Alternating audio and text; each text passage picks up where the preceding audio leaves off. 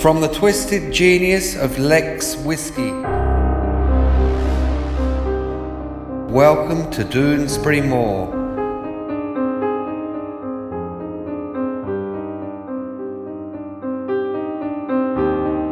Chapter 1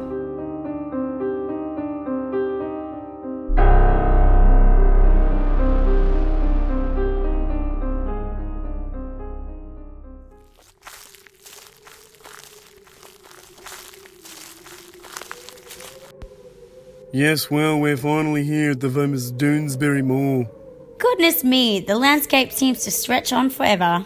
I can't believe we made it before nightfall, especially after Ducky took that shortcut through Farmer McKillick's back paddock. Well, I can't believe it's taken us so long for you to show us your ancestral lands. The famous Doonesbury Moor. You mean one day this will all be yours, Lord Doonesbury? I told you, don't call me that. Lord Doonesbury is my father. I'm just regular old Clement. For now, at least. Are you strapping boys going to set up the tent before the sun goes down, or did you plan to just keep on bickering all night? Yes, you, strapping boys, get to work. Aren't you going to help, Dunbar? Well, I'd love to, but I think I may have mysteriously sprained my wrist during the drive. But you weren't even driving. Well, then, that's what makes it so mysterious. Oh, Dunbar, you are incorrigible. This is very good, Jing. You didn't tell me you could cook. I think you wasted your time on that advanced technical radiology degree. You could have become Jing Wu, international super chef. Ugh.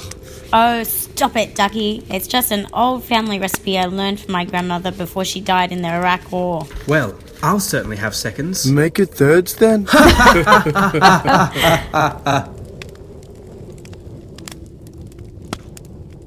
It certainly is nice to have the old secondary school gang back together. That's right, Clem. I mean, by next month I'll be in Geneva working on the nuclear program.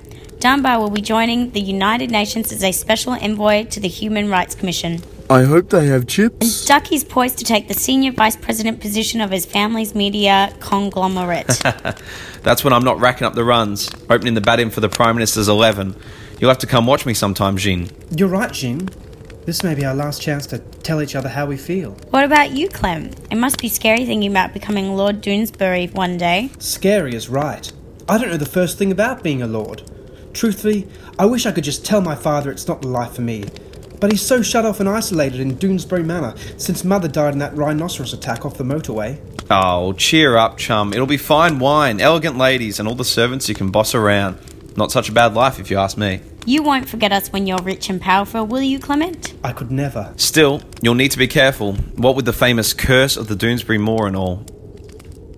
Oh, leave it, ducky. You mean you haven't heard about the curse of the Doonesbury Moor? I thought it was well known in these parts. The what? Curse, you say.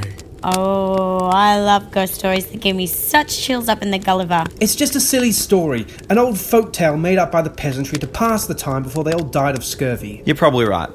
Nobody wants to hear it. I do. I like a good story. Well, if you insist.